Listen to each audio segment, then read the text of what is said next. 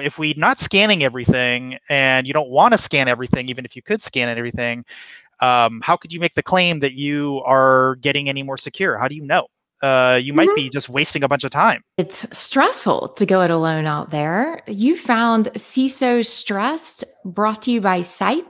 I'm your host, Liz Wharton, lawyer Liz, chief of staff at Scythe. And with CISO Stressed, we're a conversation biweekly with different CISOs and executives and discussing the issues that are top of mind and kind of tip of tongue. So, with that, glad you could join us. Find past episodes, future episodes on Scythe's YouTube channel, as well as uh, Apple Podcasts wherever you stream and listen to your podcasts. So, with that, we've brought in this week a veteran of the industry, but also when we talk about uh, stress these days, I mean, we've had confirmation that even our printers are truly out to get us. And uh, identifying different assets and inventory. I mean, if it is what helped cause issues with Colonial Pipeline, those undiscovered and forgotten uh, assets, then who better to speak with than our guest this week, Robert Hansen? And so he'll be joining us. And, you know, Robert, we started discussing some of these issues with assets. Like, how many years? I mean, and when I say you have been mm-hmm. there, done that, and have the multiple t-shirts mm-hmm. and uh, stuff, uh, um, it's putting it mildly. I mean, you've been running and advising companies for how many years now? Uh, just about 27 now. so, welcome. Thanks for sharing. And, uh, is it safe to say it's hard to shock you? Is it the same stuff you see every, you know, like, oh, look, oh, we're having this vulnerability again? Yeah, I, in fact, um, there's a handful of us who've kind of had this thing going for a while now. Like, name the last vulnerability that really not just shocked you, but we did not have a defense for it. Like we could, we couldn't have done something to stop it. And I, I'll be honest, I can't remember. It's it's probably been a good ten years since there's been something. I'm like, wow, that's truly innovative. We're gonna have to rethink, architecturally rethink things, not just like patch or put a firewall in mm-hmm. front of it or whatever. So yeah, I don't I don't really get surprised anymore. Um, but I'm not. It's not to say I don't learn stuff. I learn stuff all the time. Uh, there's there's a lot of really interesting in fact, I think the major difference between me now and me maybe even six months ago is I mm-hmm. really started analyzing what the major problems are with back to WebAppSec because I've been kind of going to network security for a while and I'm kind of dovetailing back into WebAppSec.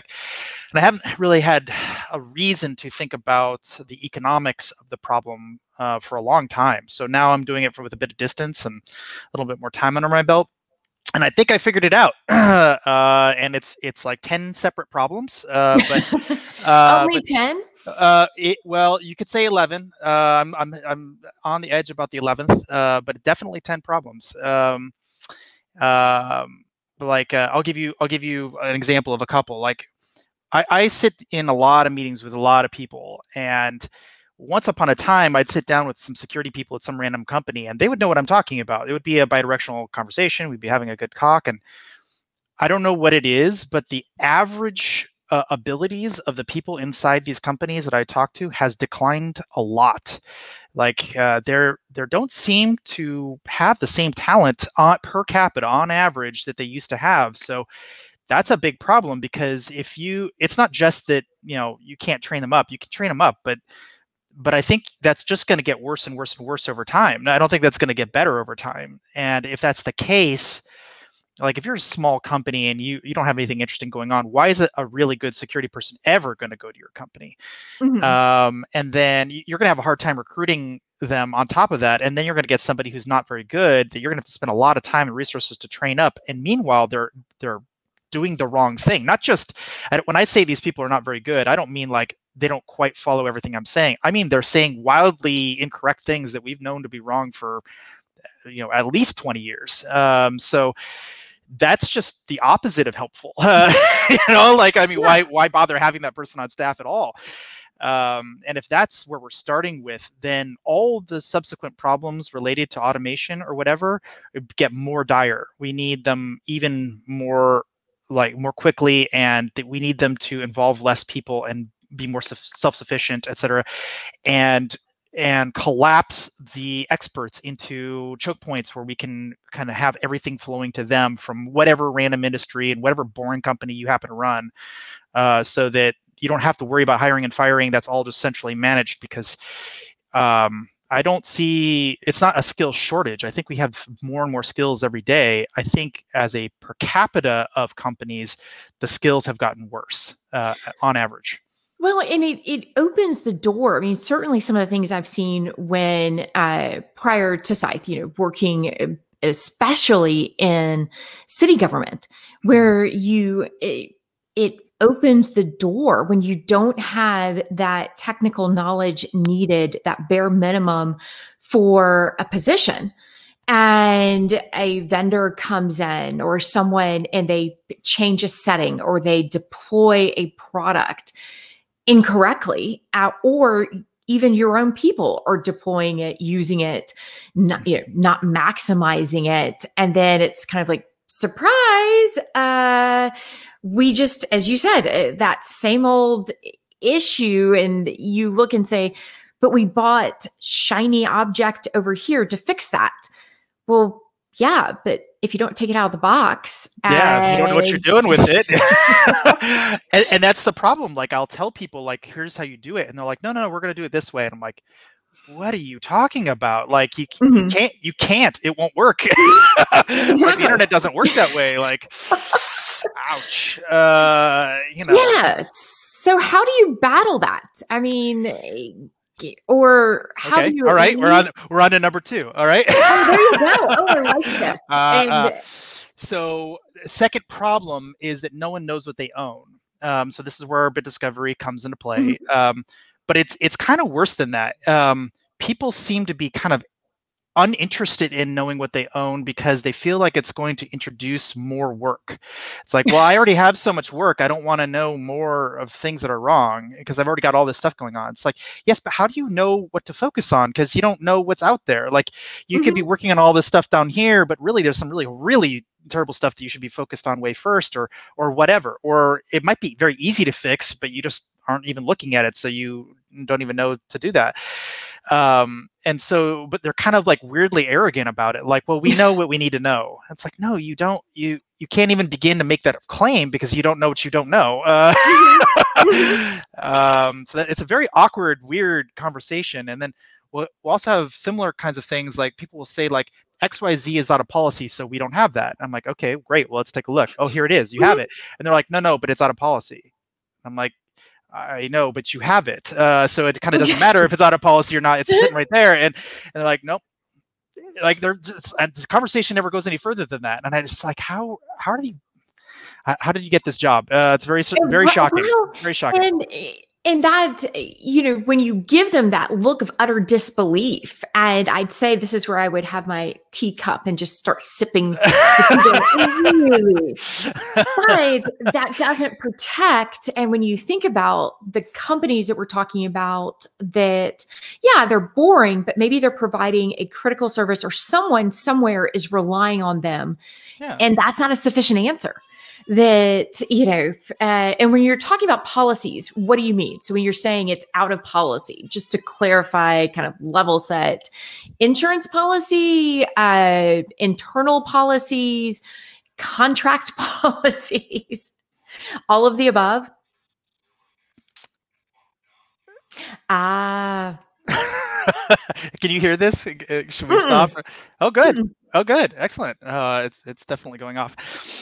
Um, okay, so no, I at agree. least you expected it. yeah, right. And we will absolutely uh, note to self like this if is you the can't, part we'll cut. If, if you can't hear it, then we could just keep going because it doesn't actually bother me very much. But uh, I just want to make sure you're okay with it. Yeah. All right. No, I'll just I'll just keep going then. Just keep going. Yeah so I, I, really like the idea of having a standardized policy. I, it's something the industry never got around to doing. But you know how we have like OWASP top 10 and we have like the WASC threat classification and all this stuff? Mm-hmm. We really should have the idea of a standardized uh, set of policies open source that eh, like lots of companies contribute to like well if i if you need this type of compliance then you have to turn on these you know handful of mm-hmm. you know, mm-hmm. compliancy documents or whatever but like I think we spend probably close to a billion dollars a year uh, with consultants, high value consultants that are just basically cutting and pasting. Um, there's no reason for that, uh, and they're doing it wrong. If I've actually walked into some very large companies and their policies are like, and I'm not joking here, they're from the 90s, and the mm-hmm. problem is that security has changed a lot in 20 30 years you know what i mean um, and I know for a fact that a lot of those policies are actually counterproductive. And mm-hmm. I'm like, well, if, if you just had some centralized uh, company out there, you know, uh, call it a nonprofit that just mm-hmm. handled this problem for everybody, it's like, well, these policies are out of date and we now know things and let's change them. And, and you don't have to ratify them in your company. You can take a look at them and say, oh, I'll take the best of the parts I like and remove the rest. But for most companies, I think they just say yes. Like, okay, great. Someone's dealing with this for me. I'll handle it and just click the buttons. These are the five things. Here's the name of my company. Here's where I. Here's mm-hmm. my geography. The couple of you know variables you have to know, um, and then boom, there's your policies and procedures. And so I think say, that's one of the dirty secrets of the legal world as well. Um, with a lot of contracts and stuff, I'll find I'm like, wow, you just cut and pasted this. Uh, without any attention to what our actual process is uh, my personal favorite is when you find three different policies covering the exact same thing mm-hmm. but big gaping holes in other stuff so exactly yeah, I yep. like having a more centralized of going as long as you've adopted and kind of like uh, the menu, you know, uh, no, you've already ordered the crust of your pizza you need to move on to the sauce now. Mm-hmm. Okay, now you've picked whether you want sauce, no sauce. Like I like that. Mm-hmm. Yeah, I I think it's a very simple idea. It wouldn't be very difficult to do, and people like yourselves who have expertise could look at it. Occasionally, you'll get a copy of mm-hmm. it, and you're like, "Ooh, no, there's this. You didn't know about this one thing," and then everyone gets the benefit of your knowledge. Um, without having to spend the dollars necessary to hire every good lawyer who would ever have some minor input into this global thing, right? Yeah. Uh, and it would be very easy to localize it to different languages and so on and so on. So, yeah, I love the idea. Uh, just it's one of those like long down the list of things I need to go tackle at some point with somebody. um, in your free time. In my copious free time, yes, of course. Mm-hmm. Um, yeah. So back to the number three problem, because uh, I think this is all kind of related. Um, if let's say somehow we know what everybody owns uh, let's say that's magically done through bit discovery mm-hmm. or whatever means uh, let's say you just you happen to really be good at it and you know by yourself um, people don't want to scan everything uh, we get in this conversation like oh, well yeah but that would be expensive uh, we get way mm-hmm. more vulns we don't want more vulns we want less vulns how do we get less mm-hmm. vulns and so um, and even if we wanted to scan everything, the scanning companies can't. They their infrastructure cannot handle scanning every single website on the planet. They just can't. Mm-hmm. Um, and when we look at them and we ask them, like, well, what would if we gave you 100,000 assets to go scan one company, let's say, have 100,000 assets, that's an order of magnitude more than all of their customers combined. Like they just couldn't. Uh, they have to design new architecture to to take on even one client that decided to scan everything.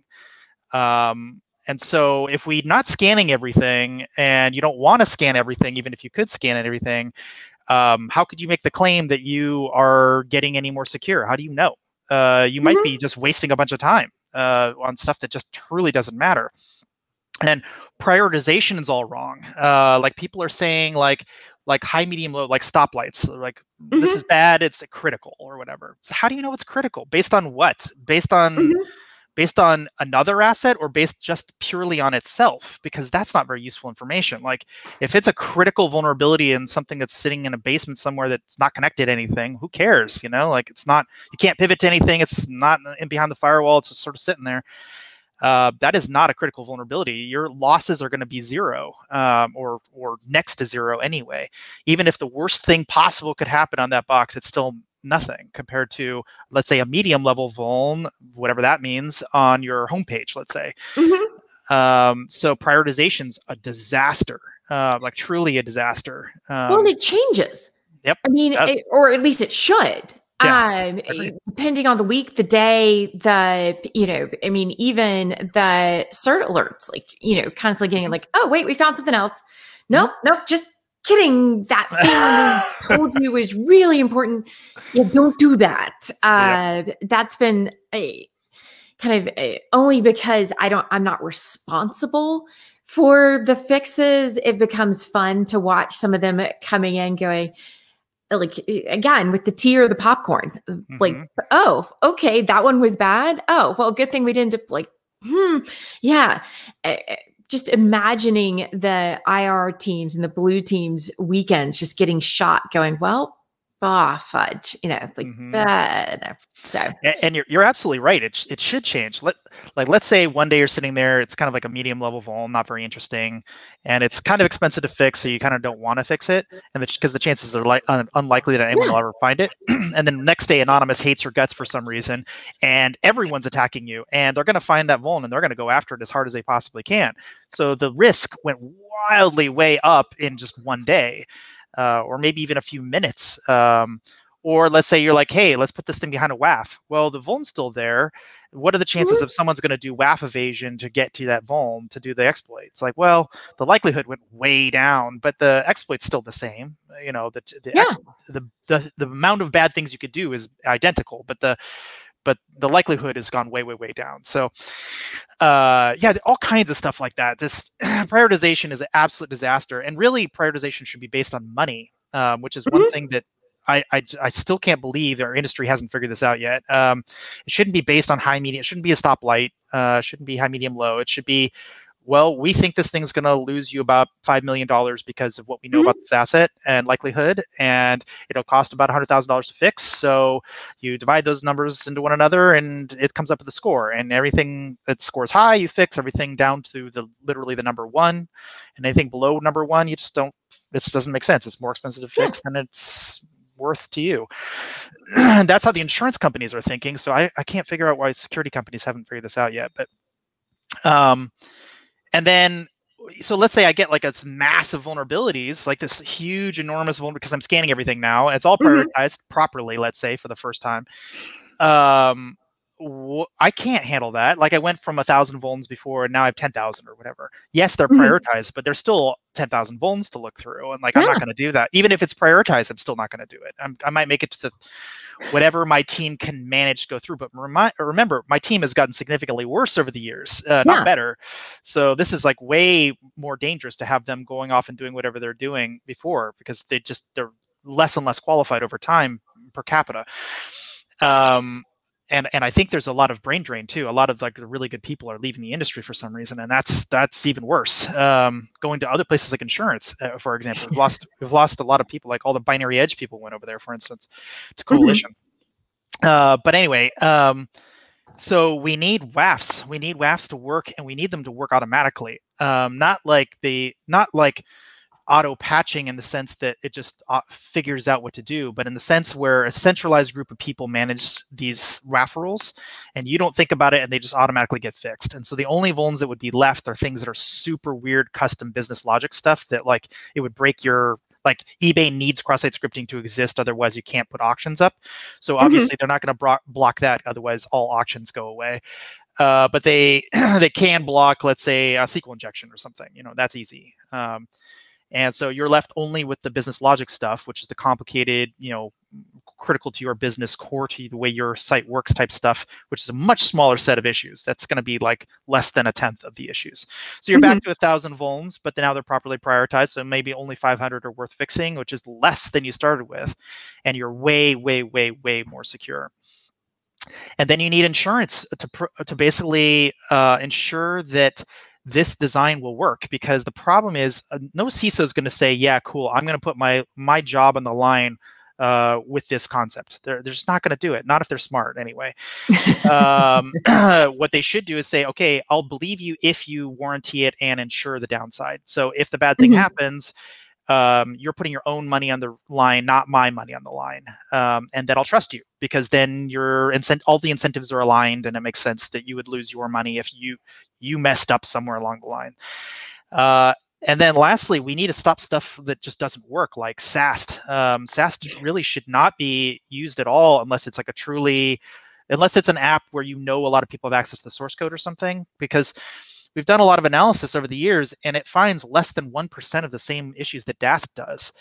One percent, like it, it's it just seems eh, crazy to me to spend time and money on something that is super unlikely to find anything that's useful. Um, mm-hmm. It's a little di- it's a little different if you were like running WordPress and everyone has access to WordPress code because it's you know commercial off the shelf, whatever you know open source code. But if it's just some tiny little app that you built internally and no one's ever going to have access to source code, but you're you and your team and nothing particularly critical is going on there, like I just can't see spending more money on things with a wildly large amount of false positives, but b just not finding things that matter. Um, not, yeah. not that the attackers are actually using anyway. So that's the one I'm a little iffy on. That's the 11th. Um, so anyway, a lot of problems. yeah. Well, and so when you talk, when you think about that, and I know um, NTIA just released their SBOM, you know, guidance on their latest executive order and stuff. Do you think solutions like that are going to get us even closer when we talk about some of these apps that you know you've developed internally so having that uh, bill of materials available that the users could see mm-hmm. will help i mean because i don't think yeah. that covers the other problem i mean that gets I think it'll help though I, I you know everything mm-hmm. helps a little bit but what i'd be wary of is spending a lot of time chasing down any individual aspect of every single thing that is made everywhere in the world when you already have a lot of really serious issues that are sitting right there that are much more likely to be directly attacked. Um, it's not to say that supply chain management. Oof, I mean, this is a big ball of wax. So it's not to say that supply chain management isn't a problem. It certainly is, especially when you're talking about uh, code dependency issues. That that is a nightmare, an absolute nightmare. Um, but it helps if you have a good inventory because at least then you could say look where is all the stuff that uses anything that we can spot publicly that has xyz you know you know some old version of jquery or whatever that we know is backdoored mm-hmm. or something you know what i mean mm-hmm. um, but i wouldn't personally if i was a ciso i wouldn't spend a ton of time doing that type of analysis unless you know it's truly vulnerable if you know it's vulnerable yeah absolutely go after it um, assuming it you know it's prioritized properly assuming it's not on some site that doesn't matter this is all back to that prioritization problem see i think you can prioritize everything you could you could prioritize you know navy seals breaking into a nuclear submarine on the same graph as you could you know someone getting a paper cut because you're leaving the paper out right it's all the mm-hmm. same graph of risk it's just that a lot of those risks are very unlikely or very low damage and when you get to that that that distribution of the curve where those things are true, or it's very complicated to fix, like Heartbleed, or sorry, not Heartbleed, that was easy to fix. Um, uh, the one where um, you could uh, extrapolate information out of memory. I'm spacing on the name of it. Um, um, Rowhammer. Rowhammer is a particularly pernicious issue if you don't basically do forklift upgrade of RAM from like you know normal RAM to error correcting memory, and you can look at that and say, well, that's a pretty bad vuln. You know, being able to read out of memory, that's that's pretty nasty. What are mm-hmm. the chances my cell phone is going to have Rowhammer attacking it? And then what is the cost of fixing my cell phone or every cell phone in the company? Is you know maybe got a thousand people working in our company. It's hundred bucks each, or at least mm-hmm. for a low end phone that might have error correcting memory or something. It's enormously expensive for a very unlikely attack. So I don't think people like this. I don't people like the idea of leaving vulns alone and pretending like they don't matter. But I but insurance companies know they don't matter. there's only a certain amount of vulns that actually lead to real business loss and they tend to be things like do you have a vpn that's you know publicly accessible um, do you have um, rdp that's publicly accessible ssh that's publicly accessible because they're going to do brute force on that stuff and try to break in well then you better have second factor authentication on them et cetera et cetera and I was gonna say paging colonial pipeline. You know, mm-hmm. know where those outlier, you know, assets and inventory is, and track it. Yep. And ideally have backups. One of the funny things mm-hmm. I heard about them is they did have backups, but it would take too long to do the backup. Uh, but that should be something that's built in their risk model. Like, well, we need a faster way to back up. try exactly. it. Try it one day. Try it to see what yeah. it would take. Oh, it would take a week. We're going to be down for a week. Does that sound good from a business perspective? Right. Um, right. and I mean, those are, but those are the kinds of things uh, we harped on on the show before. You know, having a plan, but knowing the plan and knowing the implications of is it going to take a week? Well then maybe this isn't the best plan.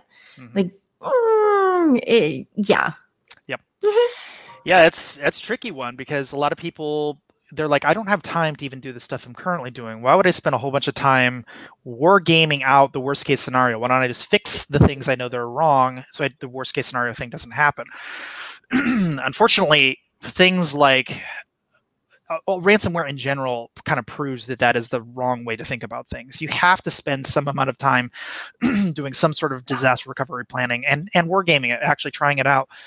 Because worst case scenario, yeah, it's it's something really bad like you know a crypto locker type thing, or you know best case scenario, it's your own team doing something dumb. Yeah. and uh, which is way more likely actually on average and so if you don't have a plan you know someone accidentally removes all your backups and you know, I've actually had uh, uh, uh, issues where um, multiple air conditionings failed uh, and it caused overheating and caused all the drives and the backup drives to all fail as a result of multiple overheating. It was basically like a big, like almost a nuclear meltdown. And um, so, yeah, we had backups, but we didn't have them off site, uh, which we totally should See, have. You know, I'm only laughing because at the Atlanta airport, we went through the issue with uh, our generator, and we we're like, well, we had you know power, we had a failure. Uh, power went out fire at one of the substations the redundancies and the backups were basically in the same space mm-hmm. So they now have generators uh, mm-hmm. and this massive plan, but it was like, hmm, didn't think this through, did we?